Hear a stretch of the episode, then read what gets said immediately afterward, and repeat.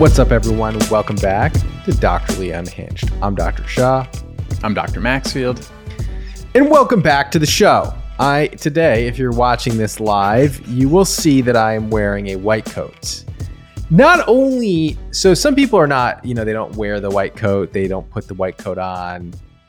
I am actually anti-white coat, I would argue anti white coat. I actually okay. hate wearing the white coat.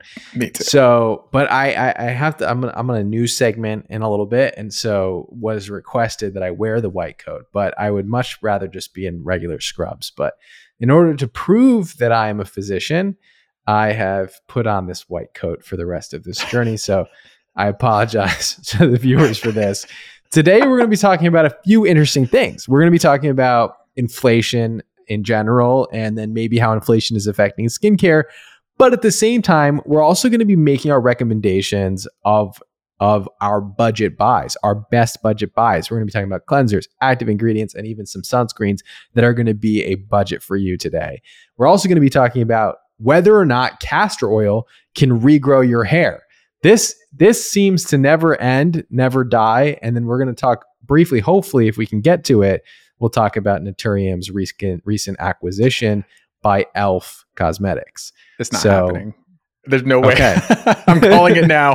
the last one's not happening. Wait till the next episode. All right, wait till the next episode on that. But we're gonna be talk. We're gonna jump right in, and we're gonna talk a little bit about inflation. Okay, so this article coming out of CNBC, which is NBC's, you know, uh, economic channel, is the salary a single person needs to get by in every US city. And what they found was that the highest, most expensive cities or most expensive states for people to live in in the United States is Hawaii, Massachusetts, California, New York, and then finally Alaska, which is a big surprise to me. But in order to have a single be a single person and have a livable wage according to the labor labor bureau data in Hawaii, you need to make $112,000 as a single individual. Uh, New York, 73,000, California, 80,000, and then Massachusetts, $87,000 you need to make in order to have a livable wage. What do they mean by that? They mean that basically 50% of your income goes to cover your necessities such as housing and utilities. And then you have 30% for discretionary spending, food, and then you have 20% left for savings or investment. And so if you cut out the 20% for savings and investment and basically are break even, then you could probably cut these by 20%. So in Hawaii, you'd need to make like $90,000 a year, which is absurd. Inflation has gotten insane. I remember when we would go to the grocery store as kids and we'd fill up a whole cart for $100, whole cart, overfilling, overfilling the edges. And one time I went in the other day, one bag, $100, one bag incredibly incredible levels of inflation in this country. Housing has gone completely out of control and skincare has also been affected by this. Slowly there's been uh, what do they call it? Shrinkflation where companies keep the prices the same but they shrink the fluid ounces of the products um, in order to make it make sense. And it's, you know, obviously a lot of these companies are profiting more from this, but a lot of times they're doing it because the cost of ingredients has gone up or the cost of shipping has gone up or the cost of packaging has gone up. And so it's, it all trickles down, right? If the cost of anything goes up, then the cost of everything goes up. And so it's all, they're all very much interconnected. Let's talk a little bit about our budget buys. Right. So we are here to help you out we have shopped extensively. We looked at probably, I wonder how we need to quantify this. We've looked at probably 500,000 skincare products over the last three years. It's probably like, it's probably about a thousand, if not more. But these are some of the best budget cleansers, active ingredients, and sunscreens you can get. We'll each throw one back and forth. Um, I might throw back, t- throw two in the active ingredient category. I'm not sure I can get away with one, but we'll try. We'll try. So for cleansers, my favorite and I've talked about this before. It's the La Roche Posay Purifying Foaming Facial Wash. This is an $18 cleanser. How is that budget friendly? It's the volume. This is so it, they, we, we Dr. Shaw talked about this before. Like it, in the in the previous episode, we're talking about budget sunscreens, right? Was it budget sunscreens? Budget yeah, the, the knock on yeah. it was like it was an arbitrary number, twenty dollars, didn't take volume to account. So here's your volume. This is I think thirteen point some ounces and it's large. It's heavy. It weighs a couple pounds, it feels like, and this will last you quite a long time. Plus, a little bit goes a long way, and it's great overall for everyone with normal to combination to oily skin. So I think it's a very gentle, effective cleanser, and the volume per price is good. Right. So volume per price critical in this, right? Because you can find cleansers that are, you know, five out fluid ounces or eight fluid ounces, right? And there would be twenty dollars, and then you have something like La Roche Posay or CeraVe, Cetaphil, even will be you know $15, 20 dollars but you're going to be getting double the fluid ounces there. And so i still think that all of these brands in general my my favorite being the CeraVe cream to foam cleanser Mm, good one. all of them sort of fit into this category where they're going to last you a very very long time um, even though the prices have gone up. You know a lot of the prices for these cleansers are closer to $20 now you're still getting big bang for your buck because of the size of the products whereas you, you can find cheaper products. Like for example like if you look at like Inkey List cleanser right? I can you know spot spot this price right now. Inkey List has a salicylic acid cleanser. It's $12 but it's only five fluid ounces right? So you're to get that 2% salicylic acid, but only five ounces of it. Whereas CeraVe's acne cleansers also got 2% salicylic acid in it, but it's like triple the quantity, right? So it's actually more affordable over a longer period of time. And so I, I, would encourage people that are looking for budgets to also look at the fluid ounces of the products that they're purchasing. Yeah. You know what I would love? I would love some consistency across stores in in packaging for this because sometimes it's milliliters, sometimes it's ounces, and it's like side by side. I have such a hard time comparing volume. This may not even be realistic to do. But use your gestalt. If it looked bigger, feels bigger, feels better than look. Let's say feels better if it feels heavier. They haven't caught on to that yet. They'll put a big package, a little bit of product. But if it feels voluminous, then it probably is good to go. It's challenging because, like, for example, right now, I think those have Skin Fix, right? Skin Fix packaging, right? It's a pretty large footprint on it, right? Like, hmm let's look at like what I have on my table right now. I have the Cetaphil healing ointment, and I have the CeraVe, I mean the Skin Fix moisturizer, right? The Cetaphil healing ointment is three ounces, right? I'm trying to like show them side by side. Whereas the Skin Fix moisturizer is 1.7 ounces, right? You never know. So this is actually double the size. Um, but like footprint wise, like on a shelf, they're about equivalent, I would say. They're not really good comparisons. That's just what was ever on my desk. But the point is that when you look at sizes of things, here's another good example is this. This isn't even one fluid ounce, this number seven future renew. Um, it's 0.85 fluid ounces. Um, so you know, you can find things, and if you look at the fluid ounces on it, could be different. Now, that doesn't necessarily mean I think a lot of brands like if the ingredients are really expensive, like you're using like a very expensive encapsulated retinol in your products, like they might be more expensive just because the ingredients are more expensive and they're they're costed out per ounce uh, when you're filling them, and so there's a reason why. But a lot of times, like if a product, for example, the Skin Fix product is a airless pump, it's double walled plastic, right? So when you take it apart, like you, the product is only in this much, right?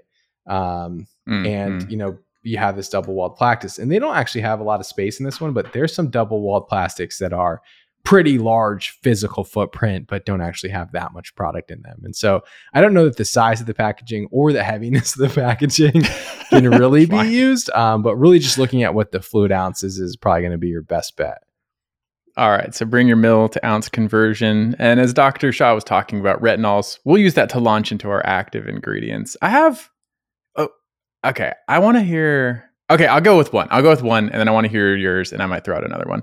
The one I actually think is worth your money, and this is should be on everyone's list if you have a specific problem, is adapalene. Is this is this a budget per ounce product?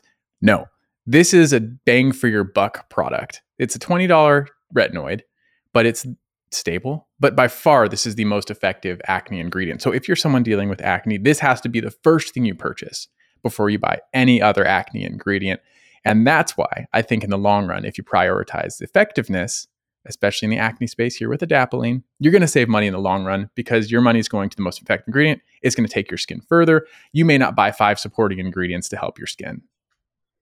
Right. So Differin or La Roche Posay adapalene, 0.5 fluid ounces is going to get you a nine dollars, sometimes fifteen dollars, but most of the time um, you're looking at about fifteen dollars for this product. And then if you get the 1.6 fluid ounce one, it's going to run you close to 30. dollars Now you'd Mhm. say, well, $30, that's that's high, but 1.6 fluid ounces when you're using just um like a pea size amount, that's going to last you at least three months, at least three months if you're using the proper amount. So three months, $30, you're looking at $10 a month for an acne treatment that's extremely effective. So I do believe that adapalene is is extremely cost effective compared to most ingredients.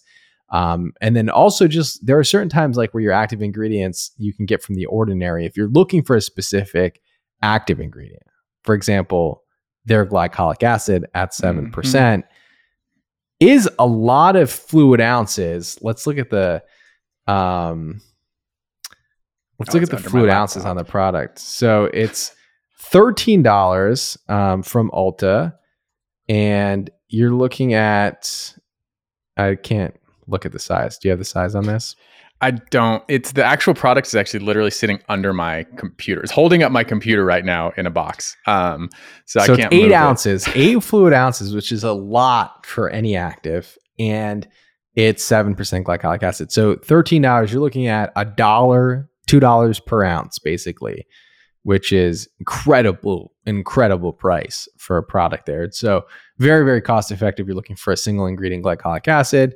I do think that single ingredient, you know, buying a single ingredient adds a lot of complexity to your routine because Mhm. you're you know you're having to buy several products to accomplish the same task right so i do think it adds some complexity to your routine but it definitely is cost effective the ordinary products if you're looking for single ingredient formulas Agreed. Yep. That is a and it's a hero ingredient. Glycolic acid is, I think, an over the counter hero anti-aging ingredient. And then along with that, let's say you have to consolidate uh, the CeraVe resurfacing retinol serum. We've talked about this before. An extremely budget-friendly option for I think it's like shines for photo aging or aging skin in general because you have you have retinol, niacinamide, and licorice, and then a nice ceramide barrier for your skin barrier too. So it can help you be minimalistic. I think this one's what twenty dollars as well at this point. Mhm. so you're you're looking at $20 you're going to get your niacinamide in it um, you- you're going to get your ceramides you're going to get your, your retinol of course um, and then you're going to get let's see what else you're going to get in and like you said licorice, if you said it. Um, Yeah. and so, so what, what I think one of the tro- one of the, one of the pitfalls that a lot of people make when doing skincare is that they say, well, I'd rather get, not get the CeraVe resurfacing retinol because it's $20, let's say. Um, and instead go to the ordinary and get ordinary's retinol. But then you need to get ordinary's niacinamide, right? So, Mhm. then you end up in a situation where you're buying their their ceramide treatment, their retinol, and their niacinamide, let's say, for example. And now you're above the $20 that you would get the CeraVe resurfacing retinol for, and you're having the same function, right? So then I think one of the challenges with single ingredient is that you end up actually spending more and probably using less if you go that route unless you just need that single ingredient for something, which I think glycolic acid is a good example of where you would just want to use that single ingredient on your exfoliation day, for example, where it would make sense to get the single ingredient formula. So I think you need to be very thoughtful about this because, like, if your hero treatment for your skincare routine is by piling on a niacinamide treatment plus a retinol treatment plus of this plus of that plus of this you end up over the price of some of these more expensive products. And so i think that there just needs to be something that we don't no one really ever talks about is now i remember when i first got into skincare like i bought like 15 products from the ordinary I ended up using like two of them you know? So hmm. i think you end up getting into the overconsumption game as well when you buy a lot of products and you're not thoughtful about it Yeah, I couldn't agree more. Um, and I, that one was one ounce, but I don't know if we said the CeraVe resurfacing retinol serum. So that's like 20 bucks for one ounce, but it's a one Mhm. ounce. That's well worth it. And then we have sunscreens. We, I guess sunscreen. So I was, I was just like, maybe we need a moisturizer in here, but moisturizer, is that an optional step? A little more controversy, but, um, let's go to sunscreens. We've talked about a couple of these in the sunscreen budget video, so we may not need to spend a ton of time. But the Vanicream one, very budget friendly, and it blends. I actually put it on again today. It's non-tinted. I think it's it's a non-tinted mineral. It blended with my skin tone. It's I, like well, which is a it's a freaking miracle. Like that's uncommon. Um, but that's a good option for you.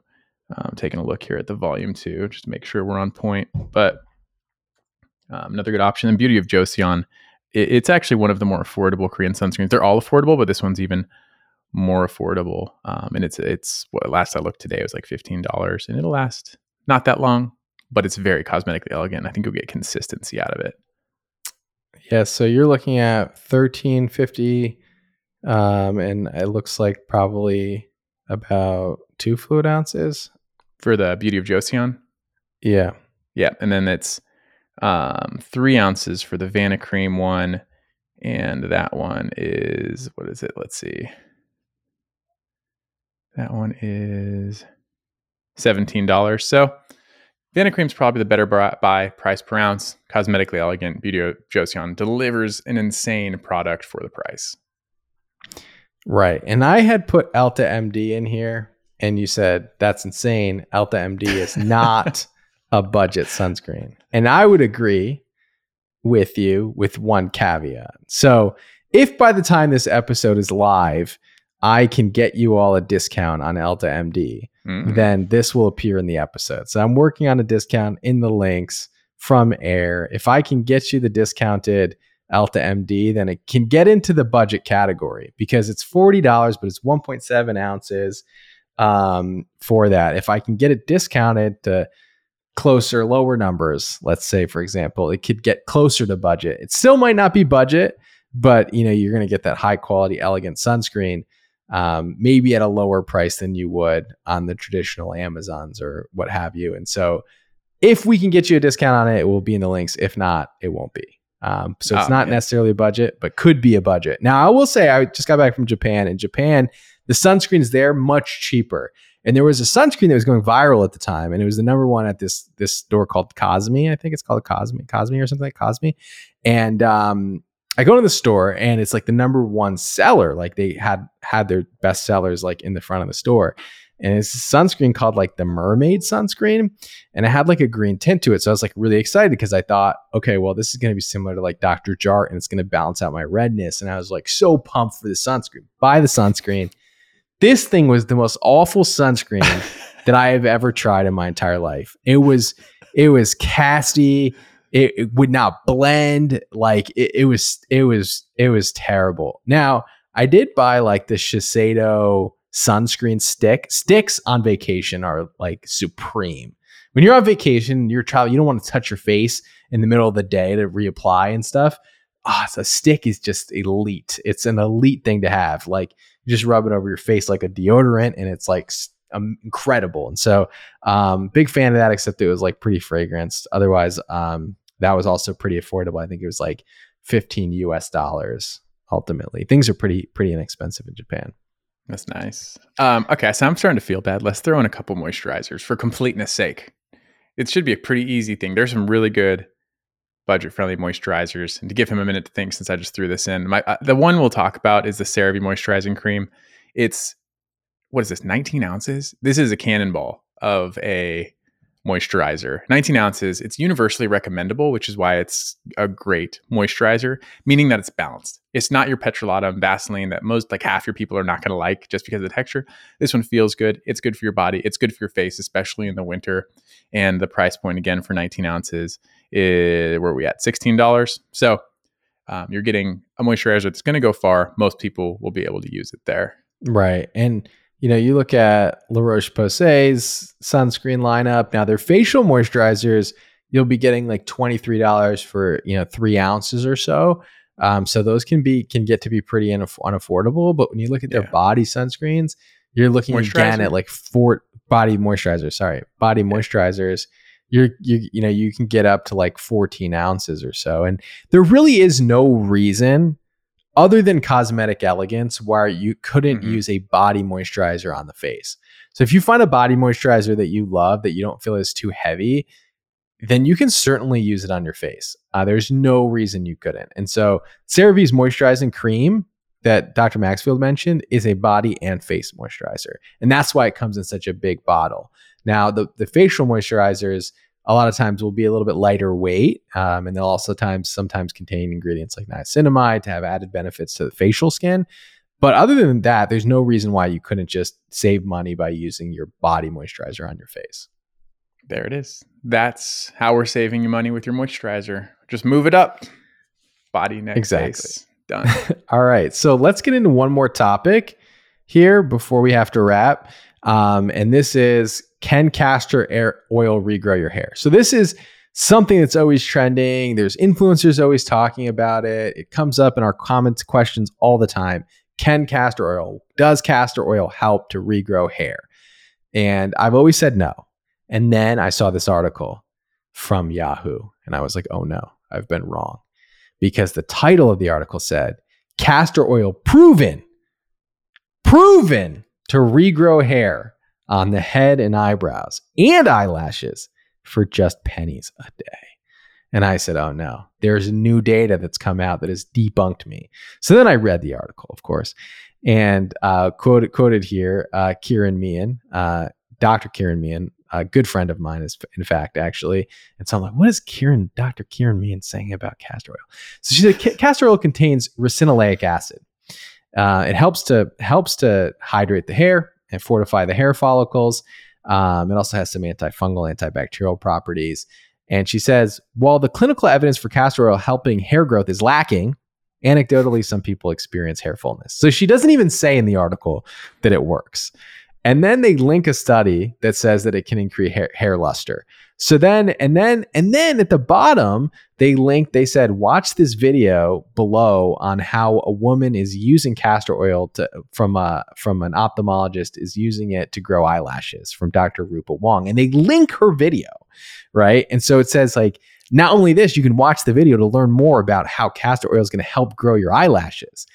And then you listen to the actual video, and she literally says, quote unquote, in the video, there is no scientific evidence that castor oil grows your eyebrows or eyelashes. Now, there's anecdotal, like cultural evidence that it's helpful, but still no scientific evidence. Now, there's some evidence that it inhibits prost- prostaglandin D2, which has been shown if you can inhibit prostaglandin D2 to grow hair, but it's just shown that ricinoleic acid can inhibit that inhibit that enzyme or that prostaglandin, but not it's never been shown it's never been shown that it's actually grown hair in human before. Still to this day, despite all of this. The headline though. The headline. This is um I don't know. This is this is this is a problem because every professional every step along the way started with nah there's no evidence, but it could. They're playing devil's advocate to try to like bring value to the conversation, but then the headline says this is proven. This is your answer. The reason I don't like that so much is because from a consumer standpoint, they see proven Dr. XYZ and they run with it. And then they'll forego more evidence based treatments for the snake oil. Is castor oil a snake oil? Boom, it has been labeled a snake oil by me because there's no evidence that it can be helpful.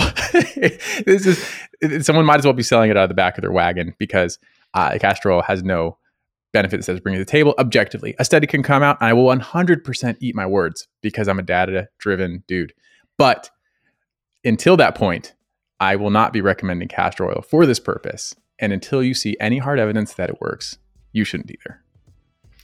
I love that. Okay. I'm with you 100% on that completely agree with my colleague Dr. Me, Mian there that there could be benefit, but there's no scientific evidence. My colleague Dr. Wong, as well, a friend of mine, I agree with you as well. Has no proven evidence to grow eyelashes. Um, Yahoo needs to stop misquoting people in their headlines. It's totally insane what they do. Um, but anyway, thank you all so much for tuning in. We gave you our best budget buys and debunked castor oil once again. Uh, we'll see you all in the next episode. We'll see you next time.